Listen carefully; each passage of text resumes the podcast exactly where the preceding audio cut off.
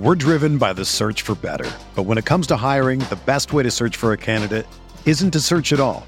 Don't search match with Indeed. Indeed is your matching and hiring platform with over 350 million global monthly visitors, according to Indeed data, and a matching engine that helps you find quality candidates fast.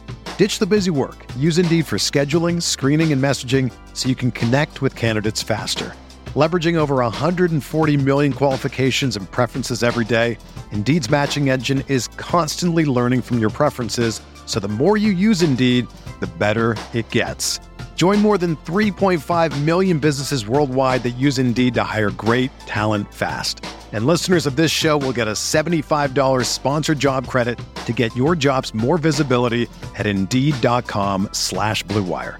Just go to Indeed.com slash BlueWire right now and support our show by saying that you heard about Indeed on this podcast. That's Indeed.com slash BlueWire. Terms and conditions apply. Need to hire? You need Indeed. This podcast episode is brought to you by Coors Light. These days, everything is go, go, go. It's nonstop hustle all the time. Work, friends, family expect you to be on 24 7.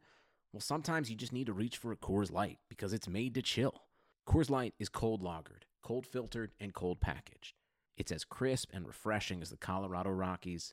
It is literally made to chill. Coors Light is the one I choose when I need to unwind. So when you want to hit reset, reach for the beer that's made to chill. Get Coors Light in the new look delivered straight to your door with Drizzly or Instacart. Celebrate responsibly. Coors Brewing Company, Golden, Colorado. Blue Wire.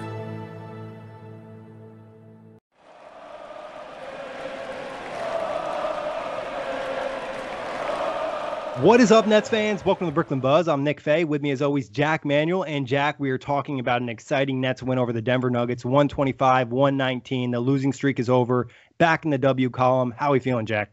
Clax City added Nikola Jokic to the list. Fuck Kundo Campazzo, Michael Population Control Porter Jr. kicking out his legs left, right, and center. F Denver, Nets World, baby. We're back on the winning streak.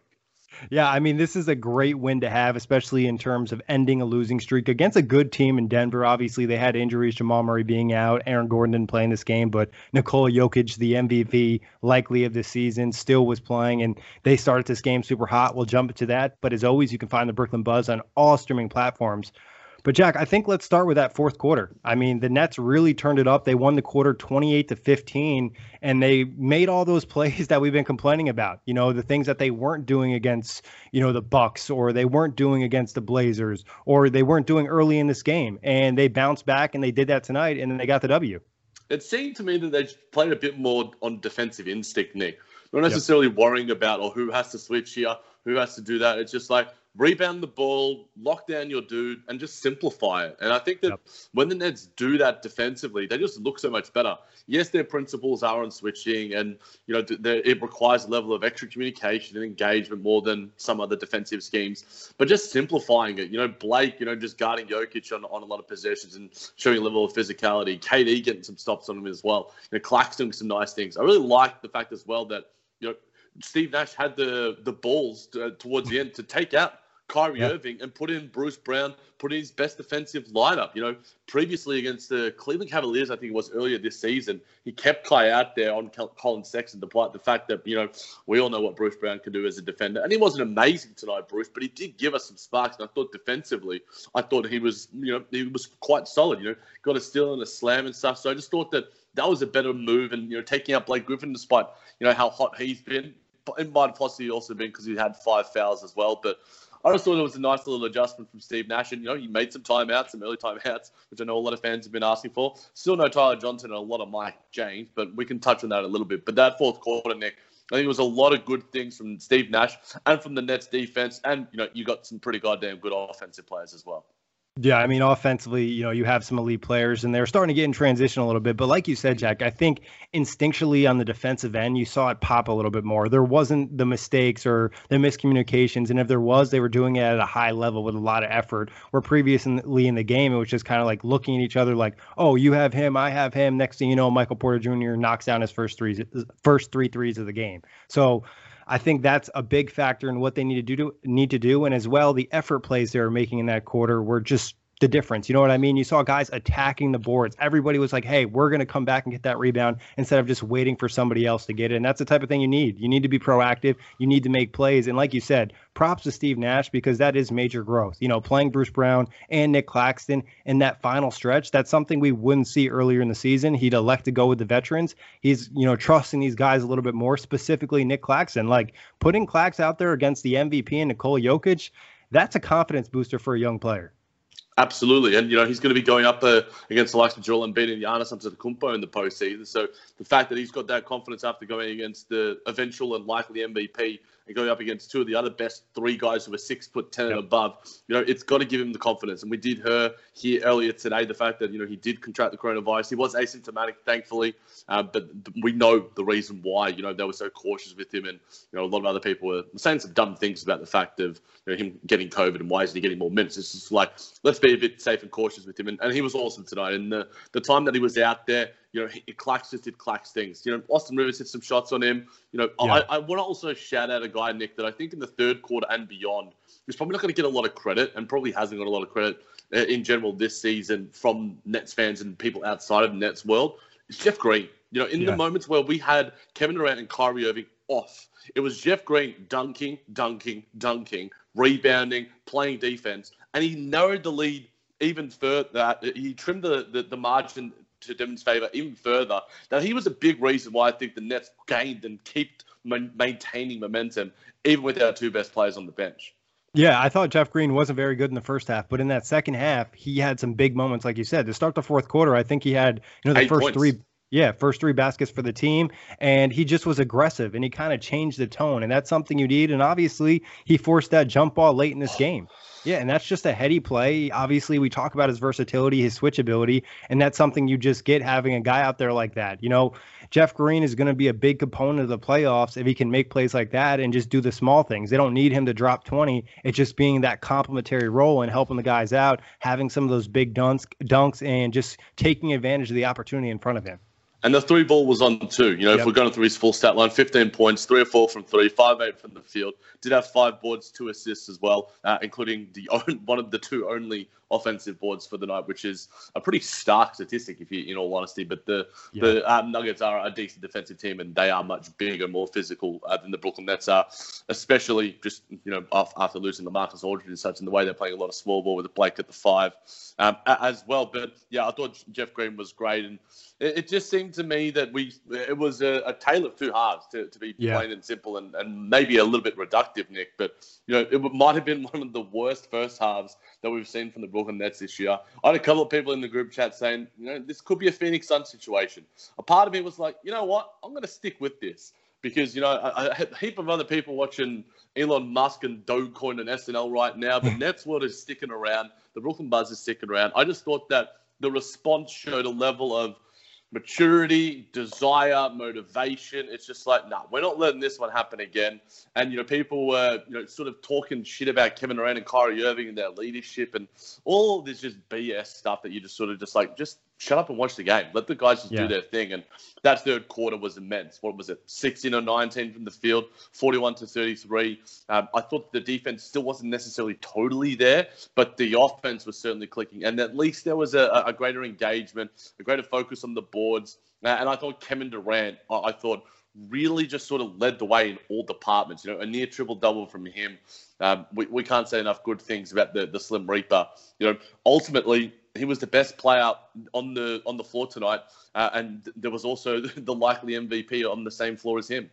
Yeah, I thought he started, I believe, the second half off with two blocks. You know what I mean? Just kind of changed that energy, had the block. I think it was on Jokic with the help defense. Then on the rebound, JaMychal Green grabbed it, swatted that away. So KD definitely stepped up. And like you said, Jack, people were worried. And I think you know, if the Nets did lose this game and they were blown out by 20, you know, you could maybe pull an alarm and be like, you know, this is not what you want going into the postseason. But the way they responded is almost picture perfect. You know what I mean? You're on the road, you're down 20, and you come back and win this games.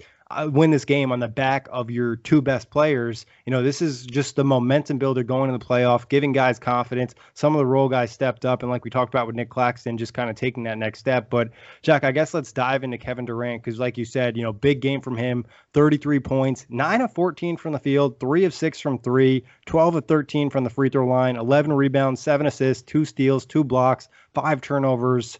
Tell me about KD's game tonight. I think that he said in previous games that he hasn't been aggressive enough.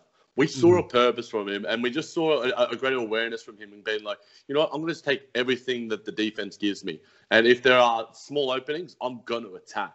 And that's why he hit 12 of his 13 free throws. I did think as well, you know, his playmaking was was super important. We've, we've lacked that. What was it, like 18 assists in the last game? you know, finished the, the game tonight with 27 assists. Yep. I think that's a number aim for 25 ish without James Harden. And you know, just the ball seemed to move a little bit better when the, when he was sort of helming the offense. Even Kyrie at times, you know, he obviously didn't have um, as many assists, did have four still, but I thought that the team overall was better, and, and I think Blake Griffin was a part of that too.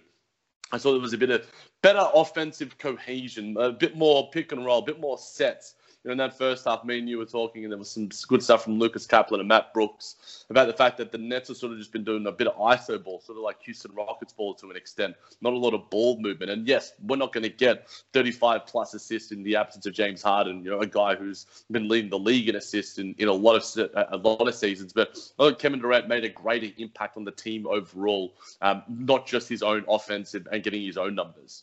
Yeah, I feel like when teams double team him, it almost makes it a little bit easier for the Nets offense because it's just kind of creation and flow. And that's what you saw Kevin Durant do tonight. And even off the start, you saw some of that playmaking. And like you said, you know, it's just kind of making other players better. And that's what you need. You know what I mean? That's what we talked about in the last show. James Harden does that really well. We saw a little bit of that from Kevin Durant tonight. And obviously, we saw the scoring numbers. And I feel like the aggression in which he had in the second half, you know, 13 free throws definitely says a lot. Some of those came in the late game situation, but long as he's shooting somewhere between eight to 10, I feel like that's an aggressive game from him, especially attacking the paint, a team that doesn't necessarily have a ton of active, good on ball defenders. And even Jokic isn't necessarily the best rim protector in the league. So there was an opportunity for KD to attack the paint, and I thought he did a good job of that tonight.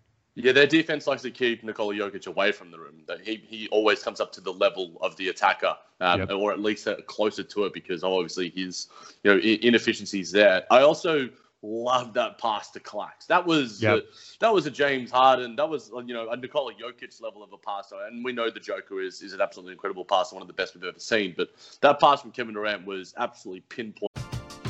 We're driven by the search for better, but when it comes to hiring, the best way to search for a candidate isn't to search at all. Don't search. Match with Indeed. Indeed is your matching and hiring platform with over 350 million global monthly visitors, according to Indeed data and a matching engine that helps you find quality candidates fast. Ditch the busy work. Use Indeed for scheduling, screening, and messaging so you can connect with candidates faster. Leveraging over 140 million qualifications and preferences every day, Indeed's matching engine is constantly learning from your preferences, so the more you use Indeed, the better it gets. Join more than 3.5 million businesses worldwide that use Indeed to hire great talent fast. And listeners of this show will get a $75 sponsored job credit to get your jobs more visibility at Indeed.com slash BlueWire. Just go to Indeed.com slash BlueWire right now and support our show by saying that you heard about Indeed on this podcast. That's Indeed.com slash BlueWire. Terms and conditions apply. Need to hire? You need Indeed went perfect, and uh, it was good to sort of see him feed Kevin uh, Nicholas Claxton. It was uh, just a really really nice feed. Yeah, definitely, and it felt like he made a uh, you know, an effort to get Claxton involved when he was in the game, make him kind of play a role on the offense, and the team, the other team, uh, respect his game out there. So again, Kevin Durant, great game. You saw some of that two-way ability, and I thought in the first half defensively, he was one of the guys that was having lapses. You know, getting beat on some of those screens, getting caught up a little bit, and he cleaned that up in the second half, and that helped lead to the W yeah, your best player has to, to, to lead the way, and Kevin Durant certainly did that tonight. Was a big reason, you know, why the Nets did, you know, get the W in the end because it's Kevin freaking Durant at the end of the day. You know who he is. Get really into your favorite shows and movies all in one place with Flex, a 4K streaming box you get free with Xfinity Internet, and get Peacock Premium at no additional cost. Learn more at xfinity.com/flex. Restrictions apply. Requires postpaid Xfinity Internet, excluding Internet Essentials. One device included. Sugar Ray Leonard, Roberto Duran, Marvelous Marvin Hagler, and Thomas Hearns. Legends, whose four way rivalry defined one of the greatest eras in boxing history. Relive their decade of dominance in the new Showtime sports documentary, The Kings, a four part series premiering Sunday, June 6th, only on Showtime. Nick, I, I need to touch on this stat, and it's it's striking that we haven't touched on it yet. The Nets had 66 field goals. The Denver Nuggets yeah. had 92 the last time I sort of remember us talking about sort of the field goal attempts was uh, against the Los Angeles Clippers, at least me and you. It seems to be uh, emblematic, and, and it's, just, it's, just, crazy. 41 of the 66 from the field for the Brooklyn Nets, and despite the fact that the Denver Nuggets were salacious early, they were 42 of not. They only finished 42 of 92 from the field. Uh, just a crazy number. Yeah, I mean it is really crazy, and you just try to figure out like where did all those extra shots come from? You know, you look at the offensive rebounding. There's eight there, turnovers. There's five more there, and then obviously with some of the free throw attempts in the game, it's going to change that up a little bit. The Nets got into the bonus, but still, I mean, if you see that number, you know, like you said, Jack, 92 to 66 that's usually a loss and a loss by a fair margin, not out W in almost any standard. But the big reason why was, like you said, Jack, 62% from the field for the Nets, 51% from three, and the Nuggets only shot 45% from the field and 34% from three. And they started this game 9 of 15 from three and finished 14 of 41. It was.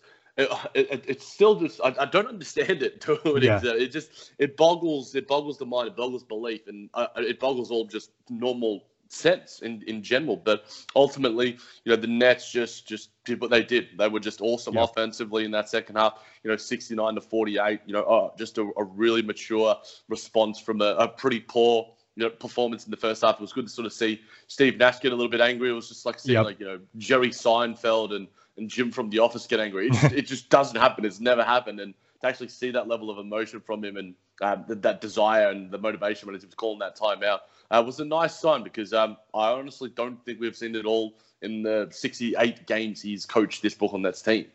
Yeah, I mean, I, the only time I really think about him kind of getting a little bit mad or a little stern was when he was talking to DeAndre Jordan in Detroit, like way early in the season. Like you said, that level of annoyance was definitely something different that maybe we haven't seen since the Steve Nash playing days.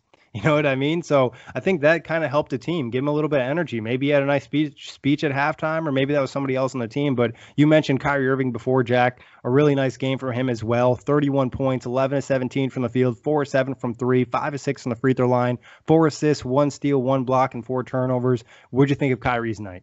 Did this feel like a low key night for, for Kyrie Irving? It just like yeah. it went behind the scenes, yet it was just like he had an incredibly efficient night. Um, was poor defensive early, but in the second half, like the team was, certainly lifted and that lefty block. He's a really nice blocker, and I can't remember who it was that sort of put out on Twitter, but he loves blocking with that opposite hand of his as well. But uh, I just thought that this is basically what you want the Brooklyn Nets sort of to be in terms of in the absence of James Harden. You want Kevin Durant to lead the team, have a real impact. You want there to be ball movement. You want Kyrie Irving to maintain his level of efficiency and just be absolutely crazy offensively, but also give that sort of level of defensive effort. Because I guarantee the, the defensive stats, you know, two steals and two uh, blocks for Kevin Durant, you know, a steal and a block for Kyrie Irving. I'm guessing both of those happened in the, the final two periods. Yeah, I would I would agree with that, Jack. And I also think, you know, with Kyrie Irving, do you think the reason that it feels like a low key scoring game is because maybe his time of possession wasn't very high tonight? You know, like the attempts in which he scored, it was kind of like, hey, boom, boom, boom. I'm not going to dribble a ton. I'm not necessarily running the offense. I'm just kind of in that pure scoring role. Yeah, it, it, seemed to me everyone sort of pointed it out. You know, he's the shooting guard. He said it himself. Yep. He's the shooting guard. DeAndre said he's the shooting guard.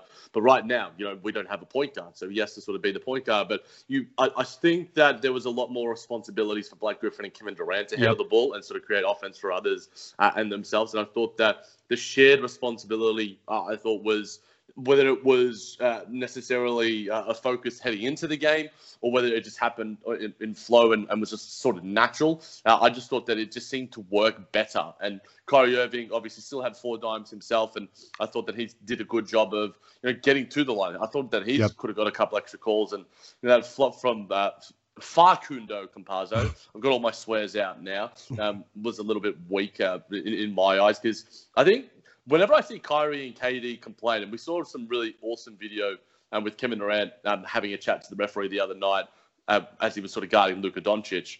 When those guys are arguing, you generally know that they're not going to argue just about everything. You know, they're yep. not Nikola Jokic. They're not Luka Doncic. Those guys complain about any little thing. And yes, Nikola Jokic's arms are going to turn even more red, like he's turning into some version of a red Hulk or something. Um, but in all honesty, when KD and Kyrie are saying stuff, it's just like, really? Like, are you actually calling this? Because I, it's just, it's almost like a level of ego and yeah. knowledge of the game that's just like, I know the game better than you guys. What the fuck are you talking about?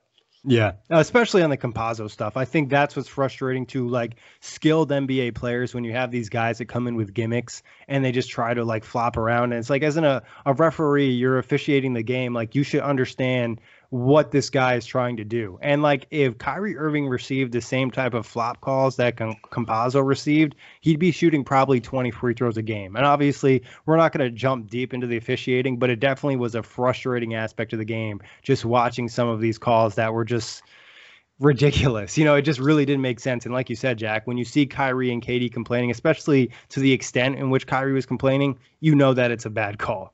Yeah, exactly. Yeah. My brother makes this call all the time, and he doesn't watch as much basketball as you or I or anyone at OTG or Blue Wire, but he sort of says, you know, we and we watch a lot of other sports as well. The officiating and, and refereeing in basketball is worse than any other sport. And that's not just, you know, as a Nets fan, that's just watching any game of basketball. And they have probably as much of an effect than any other referee in any sport, whether it's, you know, international football slash soccer, the NFL, um, the AFL.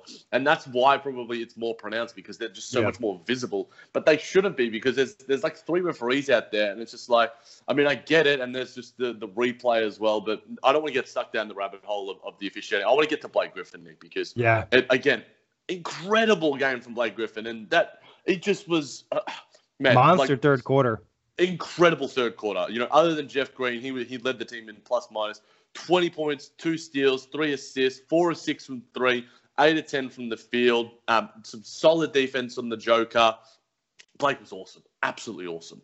Yeah, I mean that like splurge in the third quarter. You know what? He hit three threes, had the layup. That just was a game changer, and that just helped the Nets kind of maintain momentum, especially when the Nuggets were responding. So Blake really kind of turned back the clock, and like you said, you know, solid defense on Jokic. No one's going to really stop that guy, but I thought he did a good enough job of making him work on a couple possessions in 27 minutes, starting to get that conditioning for the postseason, and possibly you know playing a bigger role in this team. Blake's definitely provided us a lot, especially even in terms of what we saw early on from him, where it seemed like, hey, he's just going to be this hustle effort guy. Maybe you'll get 10 points, a couple things. But like you mentioned earlier, Jack, he helps run the offense, especially with those dribble handoffs to a guy like Joe Harris or Kevin Durant or Kyrie Irving. I think now, obviously, we did see DJ in very limited time tonight. Thankfully, yep. and good to see Steve Nash, you know, react quite quickly in the minutes that he was playing out there. But now it's just like it's Blake and Clax, and you get two different, yep. different, different differentiation in terms of their styles of play. You know, Blake showed uh, while you know obviously no one is stopping the Joker because he's just a, an immovable, immeasurable force. I thought that he made him frustrated, even in the mm. shots and the free throws that he was getting. He was physical with him. You saw the scratches on him. You saw the redness on him. I mean, he gets red all the goddamn time. But I thought that Blake did a really good job in that sort of respect. Whereas then you throw a different look at him. You show you throw a guy who's as athletic and as sexy as hell as as Clax City is. And then it's just like, you know, you're not getting any any respite if you're Nikola Jokic. You're getting two decent dudes throwing different looks at you, different sort of skill sets at you. And I thought that that was a reason why, yes, Joker still finished, you know, had a near triple double, you know, 20, 20, 10 and 21 from the field, nearly 30 points. I don't think it was as a great a game that we've seen of him play this season. You know, it's, I reckon it's going to go to the wayside. And I would say that, you know, Kevin Durant, like I said, was the best player. And I would say that Blake Griffin and Nicholas Claxton made this a harder game for Jokic than he's had in, you know, many other occasions this season. Yeah, I think that's a great point, Jack. The difference of going against a guy like Blake Griffin, who obviously isn't the same athlete of which you used to be, but he has great strength and effort, and he's going to be physical with you. And then playing somebody who's hyper athletic like Nick Claxton, who can beat you to every single spot, is going to probably have more active hands. It kind of just makes you think and throws you off balance a little bit. And then squeeze in Kevin Durant a little in there, and some of the help defense and some of the looks they were throwing at Jokic, he got uncomfortable because it felt like to start this game, Jokic hit every single shot. I want to say he started this game like six to six or something like that. And it felt like he wasn't going to miss all night. By the time the second half ended, you know what I mean? We're talking about 11 misses for this guy. So credit to the Nets for, like you said, Jack, making his life as difficult as possible. Yeah, definitely, definitely, and you know Michael Porter Jr. was doing similarly, but you know we didn't see either of the Johnsons tonight. So uh, obviously Johnson and Johnson, you know Michael Porter Jr. You put those two together. I'm not going to necessarily make the joke. You guys can do that at home. Um, but in I wanted to. What were your thoughts, I guess, on our shooters, Nick? Because both of them have been struggling of late. Can't remember who put it out, but they've been shooting in, in the 30s in their percentages on this road trip. You know, Joe was a little bit better tonight but that turnover almost killed me if it wasn't for Kevin Durant's incredible defense. You know, I'll say this about the turnover, Jack. Like one thing for Joe Harris, and obviously you're the biggest Joe Harris fan that exists and on this planet and probably in the universe, but like he just needs to relax. Like I think Joe Harris doesn't understand that he's a good basketball player, and in that situation, he's always so worried about just dishing the ball out. And you've seen it happen. Most of his turnovers this season aren't really forced by the other team. It's like just throwing the ball away, and we saw that happen early in the season that Washington loss, where he just kind of threw the ball out of bounds or threw the ball to Garrison Mathews or Russell Westbrook, whoever it was, and it's just like Joe. Your handle is okay. Worst case scenario, pick up the ball and call a timeout. Those are the plays that he just cannot commit in the postseason. Yeah, um, look, um, uh, we've swore a lot on this podcast. this is probably one of the R-rated versions of I put out there. And look, Denver is are we legal in Denver, Nick? You know about all the states and, and their sort of laws. Maybe just in the timeout, go to the the, bar, the bathroom and, and have a bit of a bit of a smoke, Joey, because you just got to like level yourself yeah. out, my dude. Just chill. Uncle Jojo, Alice Harris' sister, putting out one of the cutest posts of Twitter that I've ever seen. Everyone, make sure you're following the Joe Harris and the Joe Harris family. But yeah, I, I just think that there are times that we've seen this season, you know, the, the Wizards game, where the ball is in his hands. It's just like, Joe, just chill. Like, you know, Kevin's yeah. going to be there, Kai's going to be there. You know, all these guys, it, it's not like the Denver Nuggets, uh, the Milwaukee Bucks, the Philadelphia 76ers. They're not going to be all up in your grill like those sort of guys are. So, you know, just back yourself in. You know, Kevin Durant and everyone has you, the confidence in you. So I think that I'm glad that he's making these mistakes now. You know, Kyrie Irving sort of said that, you know, these are the time when we make these mistakes. You know, we'll work through them. And, you know, come the postseason, hopefully he's learned from them. We might still see some mistakes, but yep. if they are less costly, uh, then that's going to be a good thing and going to be a sign of growth. And, you know, I, uh, again, will maintain the level of objectivity like I try to on this podcast. He hasn't been good of late. But again, you know, he hit a couple of threes here or there. You know, he did have five assists as well, was a part of that team ball movement that we sort of spoke about. Uh, but Landry Shamet was wasn't good tonight either. So I think that it's going to be nice. I think once these guys find the rhythm, it's not that they're bad players; they're just going through a bit of a slump, and all players go through slumps, even if you are as good as Joe Harris and Landry Shamet.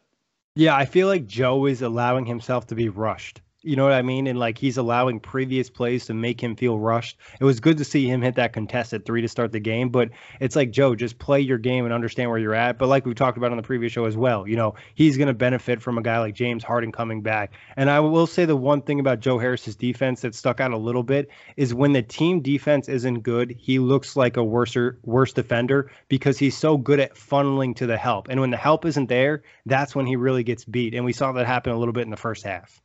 Definitely, yeah. I, th- I, think that you make a good point in that. And there was a lot of Joe Harris hate in the first half, and look, a lot of it is warranted. But I think that sort of just like you know going overboard and saying like you know why aren't we getting these guys in the rotation instead? Why isn't Alize Johnson out there and said I'm like, look, you can make an argument for why Mike James is still out there, or even to an extent, you know, Landry Shamet, who is sort of like a faux point guard at times, facilitator when Kyrie Irving isn't necessarily out there of late.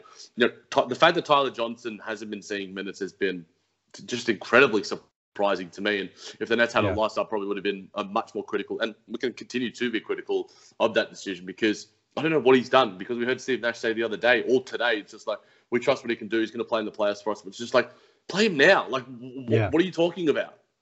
You're not playing Mike James in the playoffs. So I don't know why he's getting minutes in this stretch. But getting back to Joe Harris, I just think, you know, he's a guy that also provides gravity. And I think that's something that fans are always going to underestimate because they're not necessarily watching all the off ball movement. You know what I mean? He's allowing more space on the floor for Kyrie Irving and Kevin Durant. So even, you know, when Joe Harris isn't super locked in, he's still going to receive respect from the defense. You know, Landry Shamet is to an extent, but not to the same level of Joe Harris, who's literally been one of the best three point shooters in the NBA over the last three seasons.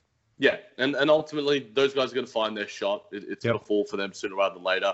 You know, players go through slumps. Unless you are Stephen Curry, it just happens. No yeah. one, no one is that elite. You know, even the, the, the likes of Kyrie Irving and Damian Lillard have gone through it. It, it just seems to me that Stephen Curry is just a, in another world of his own. But Nick, any other players you wanted to touch on? I guess here, you know, we saw Bruce get the start. Do you think that that was the right decision to provide a little bit of more defensive balance uh, for the start unit. I agree. Yeah, I do, Jack. I think it just kind of provided a little bit more of energy, effort, some defensive toughness. Obviously, Michael Porter Jr. is a hard matchup for him, given he's giving up what like six inches on the guy. So other than that, you know, I thought Bruce did a nice job. And you mentioned earlier having the steal and the slam. That's always something that's nice. And there's not really a purpose in starting Landry Shamet unless he's playing well. You know, if Shamet's cooking and knocking down his threes, then yeah, you could score 40 points every single quarter. But if he's off, there's no reason for him to play over Bruce Brown.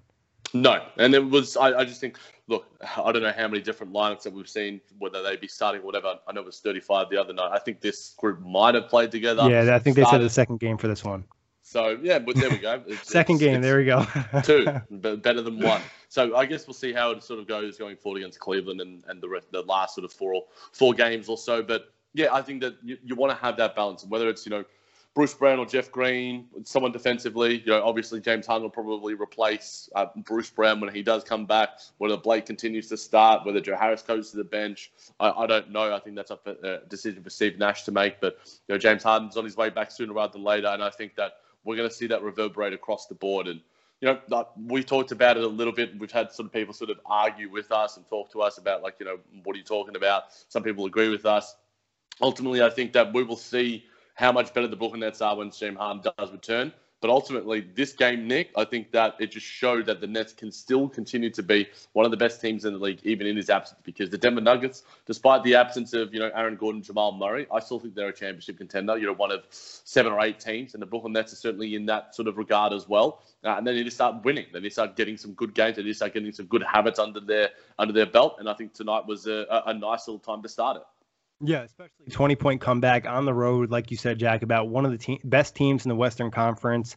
It definitely gives you confidence in what they can do, especially what they did in that fourth quarter defensively, holding them to 15 points and just kind of turning things up for this team. And it also just gives you little hints about what to expect in the postseason, seeing Nick Claxton a little bit more, him getting time on Nikola Jokic, like you mentioned earlier, Bruce Brown getting the sub over Kyrie Irving defensively. There's just different aspects that are really are like, okay, this is something we can take moving forward forward instead of you know us showing no effort through four quarters and getting blown out.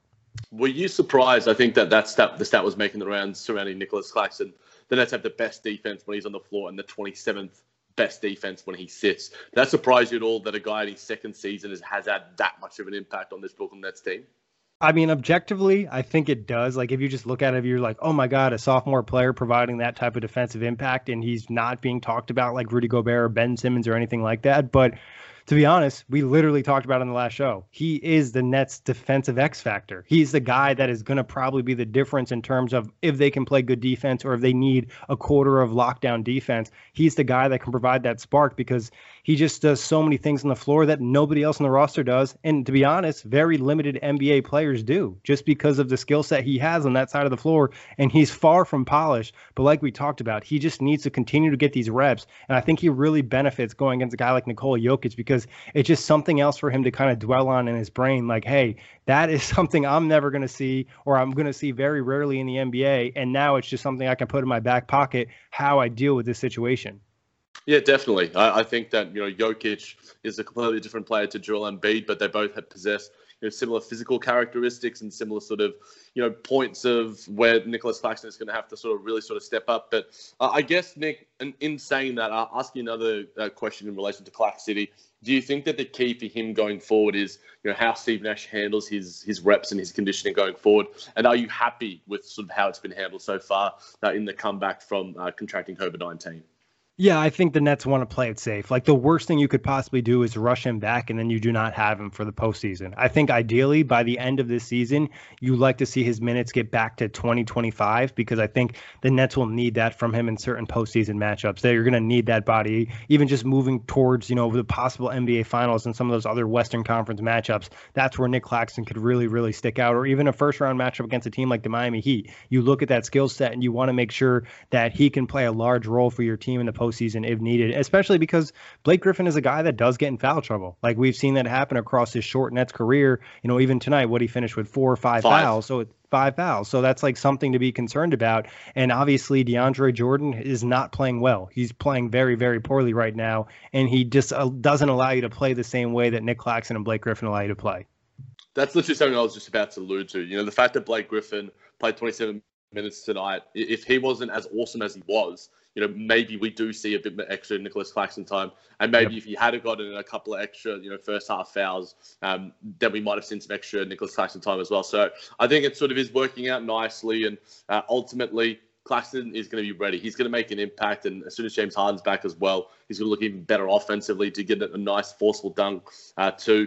But yep. I think that he just he has a desire to impact defensively, and I think that if the Nets had if a you know the majority of the roster had the same mindset as Nicholas Claxton did, then I think that we'd probably be in a better spot defensively, and we wouldn't be giving up 71 points and a half because I think that Nicholas Claxton has a desire to be like, Give me the defense. Give me the guy. Yep. Bruce Brown did the same thing. On what the hell was that guy's name? Markus Howard. A, a, a guy yeah. that I've never, literally never heard of. And then people in group chat are saying, "Oh yeah, went to Marquette or all these sort of things." I'm like, I have no idea who the heck you're, talking. heck Somebody commented on one of my Twitter posts and they said that he was like hmm. six of 36 from three from the previous games, and he started this one two of two on two difficult looks.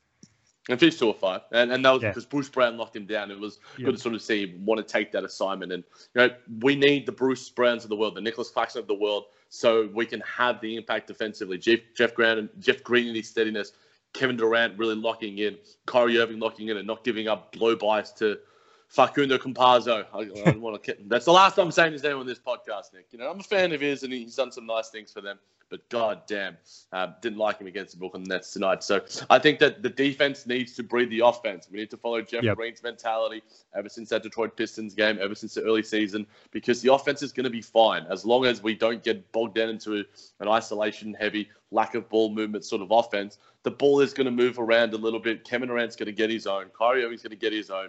Joe's going to be open. Jeff's going to make some plays. Blake Griffin's going to be making plays on the short roll, make some screens, do all these little things. You know, there's going to be better instincts there. I just think the desire needs to stay high. Uh, and against teams that, you know, we might not have the luxury of playing two quarters, even if the Denver Nuggets, you know, if the Denver Nuggets had an Aaron Gordon tonight, then maybe the Nets lose. It, it's, you know, you take, you know, Can Car. Again, another guy, I don't know any of these dudes. I've never seen them play. Can Car and Howard you take that him or Bol Bol out of the lineup tonight, then I think the Nets probably do lose this game. So you know, they might have gotten away with one here. The second biggest comeback other than the Phoenix Suns game, which was 24 points, 21 points tonight. But ultimately, I'm going to say glass half full. Stay optimistic, Nick. I think that they're, they're going to take some momentum going forward into the final couple of games. And they needed this win. And it was a nice little comeback, nice little statement for them. Yeah, I think it's a response. You know what I mean? They've played poorly over the last previous four games, like we talked about, Blazers two against the Bucks and the one against the Mavericks, especially the two against the Bucks and the Mavericks, all close games where they didn't necessarily make those little plays.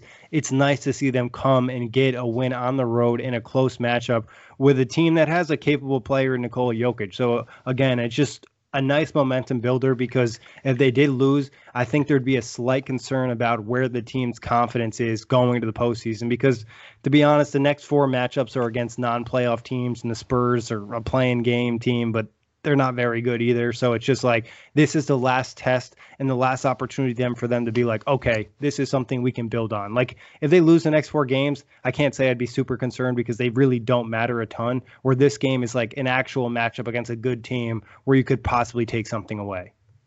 Yeah, but you can also look at it from the other side of the the other side of it and go, look, the Nets now the two seed, and you would rather have the two seed and go up I don't. I mean, ideally, I would love to have the two seed. I just think it's probably unlikely, given that the Bucks don't necessarily play anybody, unless the Miami Heat want to do the Nets a favor. I think they might have that.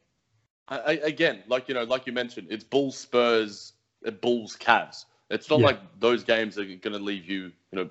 Um, you can't learn much from them, to be honest.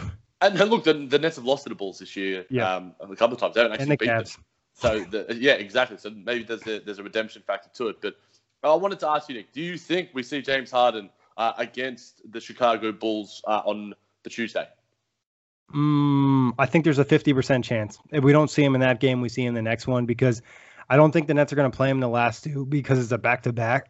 Excuse me. He'll play. It's getting late here. Uh, he'll probably play in you know one of the two back to backs. Like in terms of like if he doesn't play Tuesday, he'll play Wednesday, and the same thing for the Saturday Sunday type thing. Like he's going to play two games He's not going to play a ton of minutes probably, but it'll be good to just see him back in the floor and get some reps with the team. Yeah, in a selfish way, I hope he's back for the Spurs game because then I'll be able to record with you for that one. Yeah. Um, the the Tuesday game against the Bulls, I'll likely having to be to be working, but whenever he is back, Nets fans are going to be you know absolutely clamoring to see him out there um, the scary hours, you know, starting to actually get a little bit scarier uh, after yep. this win. Uh, it was a, a, really good win, and you know, with the, the, the team's most important, most impactful, whatever you want to call him, um, James Harden is coming back soon for the Brooklyn Nets, and that is a good sign after a really good win.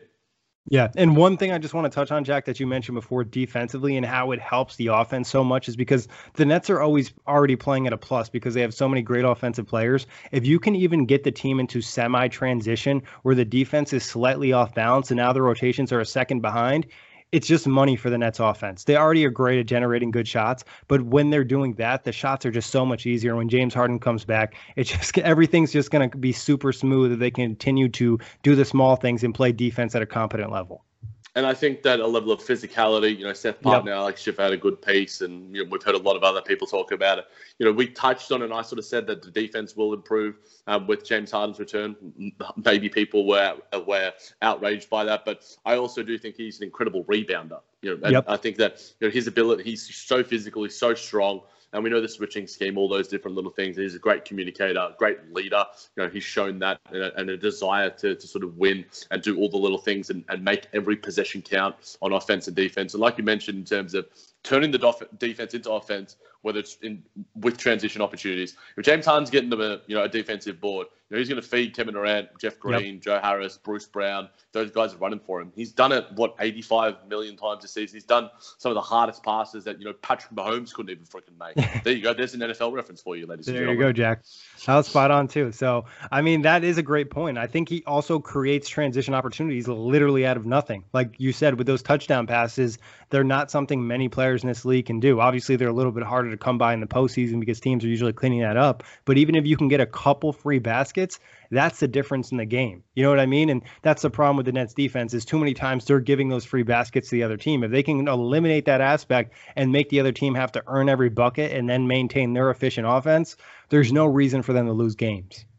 Every point matters, every possession matters, every game matters, every podcast matters.